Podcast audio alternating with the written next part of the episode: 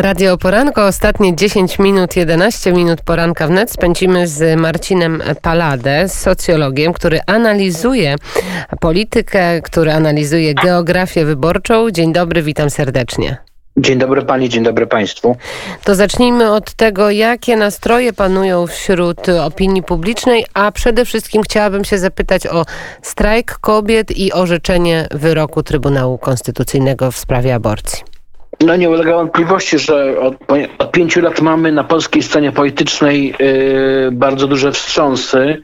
One są spowodowane yy, bardzo wyraźnym oponowaniem ze strony obecnej opozycji tego, co wszystkiego tego, co dzieje się ze strony rządzących, co kilka miesięcy mamy próbę formowania nowego szyku, uderzenia. Przypomnę, że z takich e, znaczących wydarzeń to był Komitet Obrony Demokracji, Obywatele. E, była wcześniejsza wersja strajku kobiet w postaci czarnych marszów. E, były różnego rodzaju akcje związane z ekologią, no ale w 2019 roku Prawo i Sprawiedliwość obroniło większość w Sejmie, tracąc co prawda Senat. I myślę, że to, co obserwujemy w ostatnich tygodniach, czyli, czyli zamieszanie wokół orzeczenia Trybunału Konstytucyjnego, pojawienie się strajku kobiet, to wszystko wpisuje się w to, co właśnie obserwujemy, o czym mówiłem od pięciu lat, czyli, czyli kolejną formę zaznaczenia swojej obecności, aktywności przez szeroko rozumianą koalicję antypisu. Jeśli chodzi o tendencje, które obserwujemy w ostatnich tygodniach, to z całą pewnością y, widać wyraźny spadek poparcia dla Prawa i Sprawiedliwości Zjednoczonej Prawicy, przy czym myślę, że warto odnotować fakt, że o ile ten spadek miał miejsce yy, w okolicach orzeczenia Trybunału Konstytucyjnego, yy, to w ostatnich tygodniach to, co widzimy, to jest daleko idąca stabilizacja notowań, a nawet w przypadku kilku pracowni widoczny wzrost poparcia. Oczywiście to nie jest wzrost, który równoważy spadki, które miały miejsce w ostatnich e, kilkunastu e, dniach. Natomiast istotnie to, co widzimy, to jest, tak jak mówię, zatrzymanie się tego trendu spadkowego. A co do pozostałych ugrupowań, no to trochę po czasie widać, że zyskuje Lewica, trochę zyskuje PSL Koalicja Polska, traci Konfederacja i traci Koalicja Obywatelska, no i to, co na razie y, jest bardzo widoczne, ale nie mamy pewności, czy się utrzyma, to jest y, to zauważalny, zauważalny wzrost poparcia dla y, PL 2050, czyli tego ugrupowania Szymona Hołowni, aczkolwiek to trzeba też powiedzieć, że o ile ten wzrost był widoczny, bardzo wyraźny jeszcze kilkanaście dni temu i on oznaczał, że są jakieś przepływy między taką miękką częścią wyborców PiSu a ugrupowaniem Hołowni. O tyle już w ostatnich dniach, w ostatnich kilku pomiarach widzimy, że słabnie, słabnie PL 2050 Hołowni, a to oznacza, że część prawdopodobnie, część wyborców Prawa i Sprawiedliwości to bardziej miękka, umiarkowana postanowiła się przeprosić z PiSem, Zjednoczoną Prawicą i w tamtym kierunku w tej chwili zmierza. Jeżeli spojrzymy z kolei na mm, badanie wybory 2019 rok do roku, to tutaj Koalicja Obywatelska jest na tym samym poziomie, a z kolei Prawo i Sprawiedliwość zyskuje ponad 8 punktów procentowych, podobnie jak Lewica 3, PSL i Konfederacja oczywiście 15,5% dla ruchu Szymona Hołowni. Z czego to wynika przez ten To znaczy y, Prawo i Sprawiedliwość straciło, licząc od wyborów 2019, bo y, w tej chwili ma poparcie mniej więcej na poziomie około 35-36%. W wyborach, przypomnę, to było 44%. No, ten spadek, który widzimy, to jest spadek yy, będący konsekwencją wydarzeń ostatnich kilku tygodni, bo ja przypomnę, że przez 10-11 miesięcy notowania Prawa i Sprawiedliwości były zbliżone do wyniku wyborczego e, z października 19 roku, a właśnie to tąpnięcie to jest efekt tego, co widzimy w ostatnich e, tygodniach.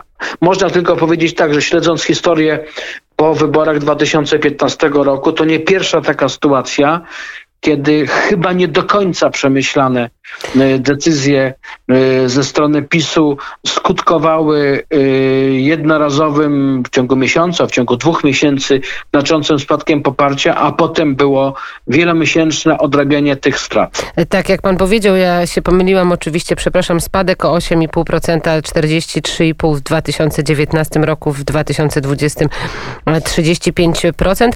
E, powiedział pan o, o tych decyzjach, które nie zawsze były trafione, bo mówimy oczywiście o wyroku Trybunału Konstytucyjnego, o piące dla zwierząt. Tych, tych e, decyzji, tych posunięć było bardzo dużo w ostatnim czasie.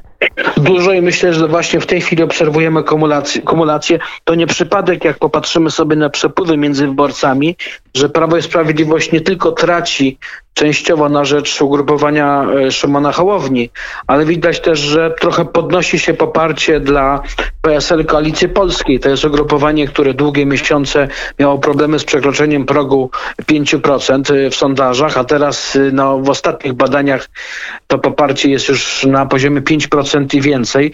To oznacza, że teraz dopiero Y, widać y, tą nietrafioną zupełnie decyzję forsowania piątki dla zwierząt, bo w naturalny sposób, jeśli y, na obszarach wiejskich traci Prawo i Sprawiedliwość, to tą pierwszą partią, która może zyskać jest Polskie Stronnictwo Ludowe i to właśnie obserwujemy. Jeszcze chyba dosyć taki zaskakujący dla dziennikarzy Okopres sondaż. Ipsos właśnie dla tego portalu zrobił sondaż, przeprowadził. Czy partie opozycyjne są przygotowane do dobrego rządzenia, gdyby miały już teraz przejąć władzę z rąk PiS? No i wynik zaskakujący. 62% badanych uważa, że jednak opozycja nie jest gotowa gotowa, by dobrze rządzić. Z czego to wynika? No, ja jeszcze bym dodał, że w tym badaniu y, ponad połowa wyborców partii opozycyjnych ma wątpliwości, czy opozycja jest przygotowana do rządzenia. Te wyniki nie powinny nas zaskakiwać. Dlatego, że to, co obserwujemy, o czym mówiłem już wcześniej na początku, to są takie zrywy opozycji antypis co kilka miesięcy w różnych formułach, w różnych formach, y, które zwykle mają, pociągają za sobą duży ładunek emocjonalny, natomiast nie wnoszą mm, zbyt wiele merytorycznie. Myślę, że jest cały czas duża grupa wyborców, która czuje zmęczenie Prawem i Sprawiedliwością, już pięcioma latami rządów Prawa i Sprawiedliwości Zjednoczonej Prawicy, ale problemem dla tej dużej części wyborców jest to, że nie widać y, takiej klarownej alternatywy dla PiSu, bo ten antypis, jak Państwo popatrzycie nawet w ostatnich tygodniach, ma twarz Marty Lempart i strajku kobiet. No to jest, można powiedzieć, wymarzona sytuacja dla Prawa i Sprawiedliwości, dla Jarosława Kaczyńskiego.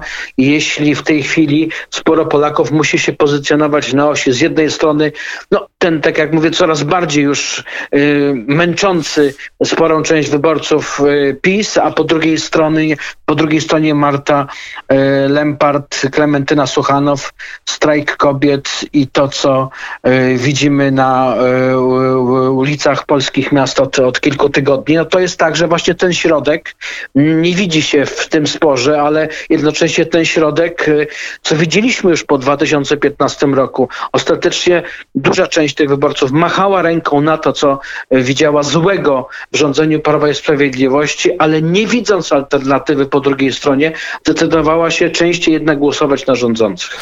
No, wielkim wygranym w tym wszystkim okazuje się Szymon Hołownia i jego ruch. Bardzo dziękuję za ten komentarz. Marcin Palady, socjolog, który analizuje geografię wyborczą i te stosunki e, socjologiczne też i to, co się dzieje na naszej scenie politycznej. Bardzo dziękuję, dziękuję i proszę bardzo. pozdrowić koty.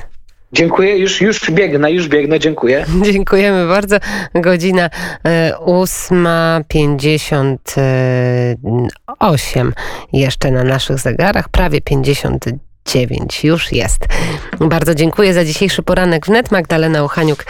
E, usłyszę się z Państwem jutro o godzinie 13.04 w audycji 4 po pierwszej. Dzisiejszy poranek wnet zrealizował Dariusz Perku Konkol, e, który zna się wybitnie na muzyce, a Helena Gruszewska wydawała, Magdalena Uchaniuk poprowadziła. Pięknego dnia.